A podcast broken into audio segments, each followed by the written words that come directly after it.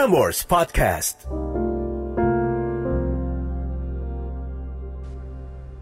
Catatan akhir malam oleh Narendra Pawaka. Jumat 2 Oktober 2020. A risk that you take is only genuinely yours when you put your whole heart into it and go for it with your own convictions, not because of pressures from others. Awal Oktober. Malam ini ada Jingga yang memberanikan diri untuk menuliskan sebuah catatan tentang hidup penuh kebohongannya. Sebelum kita buka catatan dari Jingga, ini udah malam. Sampai kapan kamu mau menyimpan kebohongan itu sendiri? Kadang, kejujuran adalah sesuatu yang dibutuhkan, dan kamu bisa menyampaikannya dengan menulis dan kirim ke narendrapawaka at gmail.com. And I will see you on the next episode. I will read your truth without any judgments. But for now, mari kita buka catatan dari Jingga. Dear Eda and Team Catatan Akhir Malam. Hari ini tanggal 27 September 2020, jam 13.47 waktu Indonesia Timur. Aku nggak tahu makasih judul apa, tolong kasih judul ya, Dak. Panggil aja aku Jingga. Salam kenal. Tolong jadikan aku teman dan aku buka pertemanan kita dengan doa agar kamu dan semua saudara kita yang terkena COVID-19 segera pulih. Amin. Banyak sebenarnya cerita yang ingin kubagi. Kalau besok-besok aku share ceritaku lagi, bolehkah? Tentu boleh, Jingga. Hari ini aku mau cerita tentang diriku sendiri. Sebenarnya ini tentang garis besar hidupku, hidup penuh dengan kebohongan. Entah sejak kapan aku belajar berbohong, tapi kayaknya udah dari kecil sih. Dan pertama kali aku melakukan kebohongan dengan sangat sadar adalah ketika aku mulai pacaran dengan pacar keduaku, kelas 2 SMA tahun 2007. Aku sembunyikan status pacaran Backstreet ya namanya. Karena pacarku itu adalah perempuan. Sama dengan aku yang adalah perempuan. Namanya Nila. Aku gak ada perasaan apa-apa ke Nila, intinya aku penasaran, gak ada motif lain. Aku bohong semua orang. Karena aku bilang aku dan Nila adalah sahabat. Orang tua aku mulai curiga. Karena Nila hampir tiap hari main ke rumah dan kami selalu di kamar berdua ke mana-mana selalu berdua, dan kecurigaan yang semakin kuat karena semakin hari Nila itu semakin tomboy. Bahkan tahun terakhir dia menutup dadanya pakai korset. Kami pacaran sampai hampir 8 tahun, bahkan kita memutuskan untuk masuk universitas yang sama. Tidak ada orang lain yang tahu tentang hubungan kita kecuali teman-teman di komunitas. Lagi-lagi bohong, aku malah berselingkuh dengan mantan pacarku. Laki-laki. Di tahun kedua aku kuliah. Berselingkuh dengan teman di komunitas sampai empat kali dengan perempuan yang berbeda.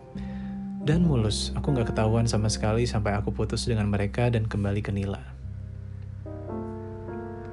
Lulus kuliah, aku kerja di luar kota dan terpaksa harus LDR.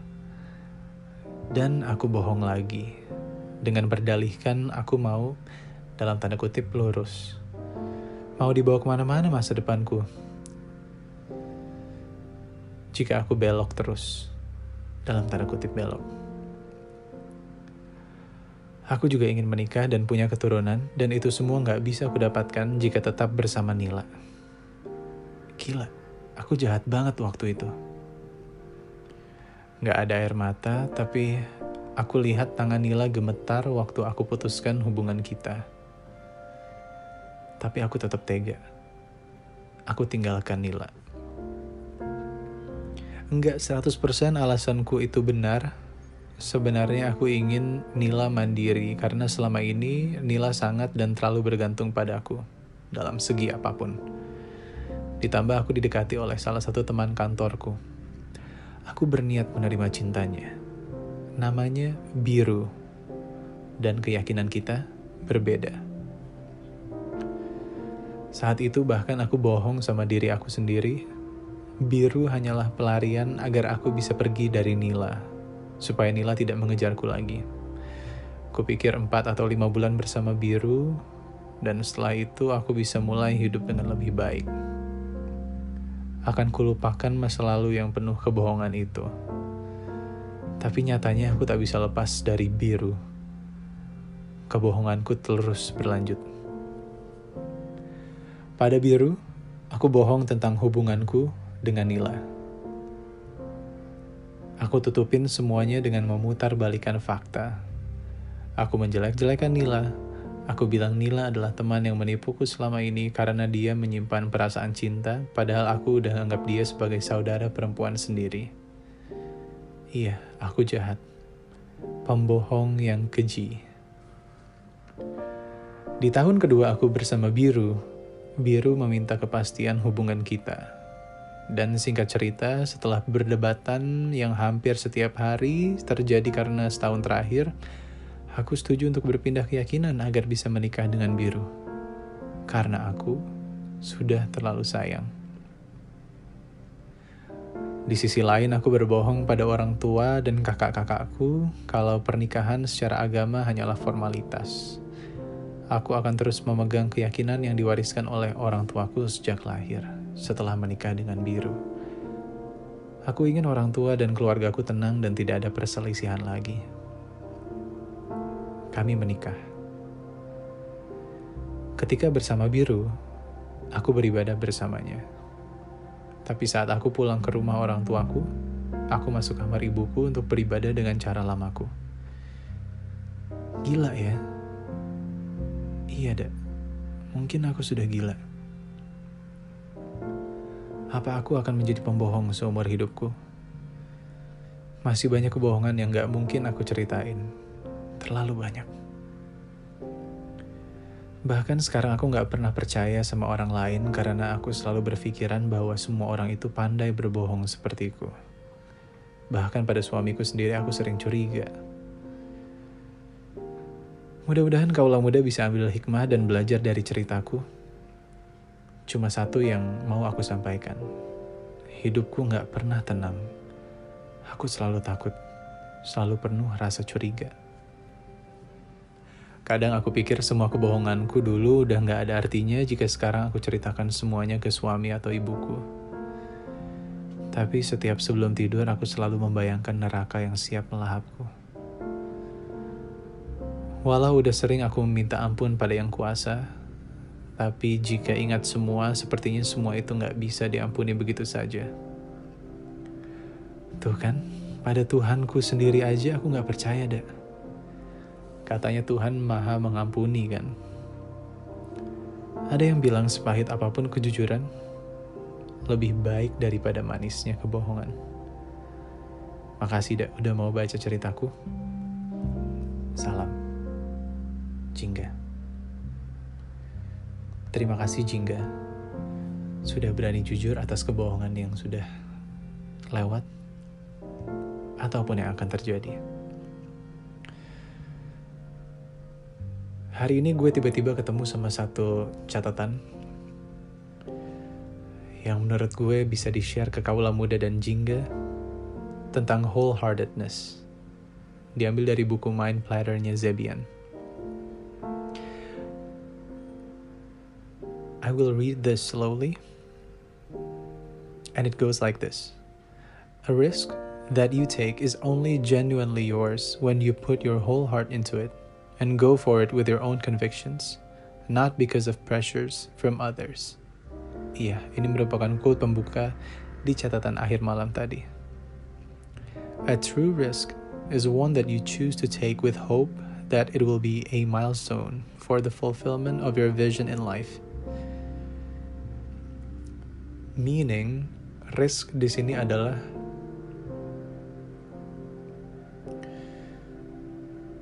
kebohongan yang Jingga lakukan.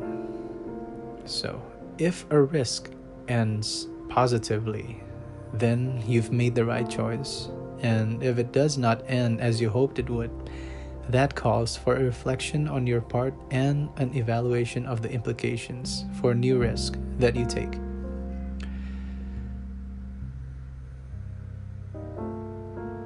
Jadi gue belajar kalau ternyata menulis catatannya Jingga itu adalah sebuah tahap evaluasi.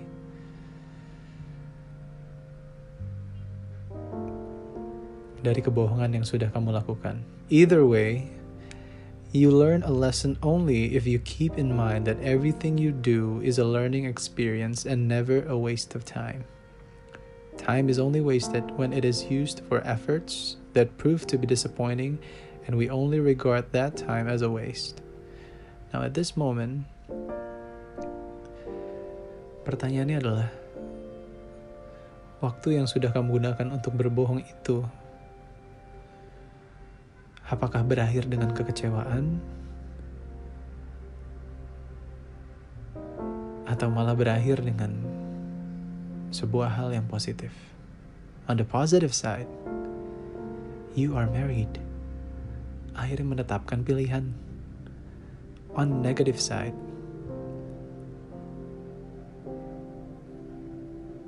I do not choose to tell.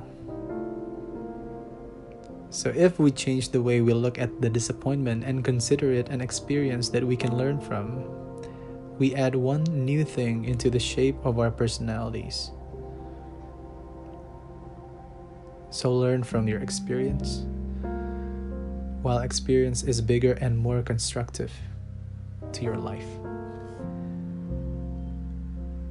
Once again, thank you, Jingga. Semoga sehat selalu. And um,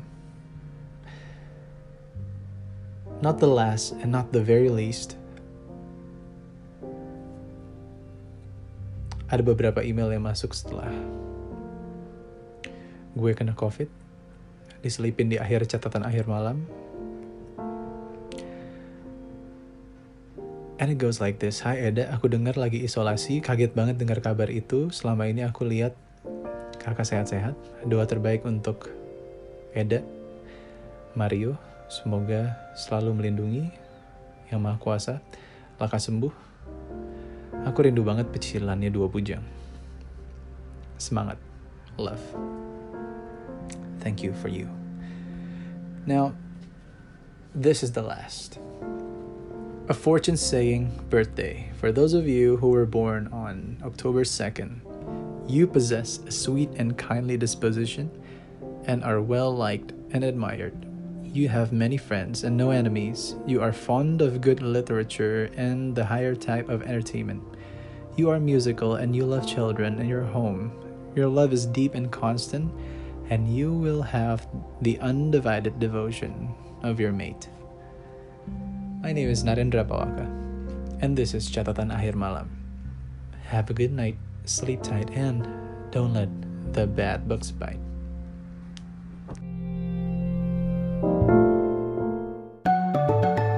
Frameworks Podcast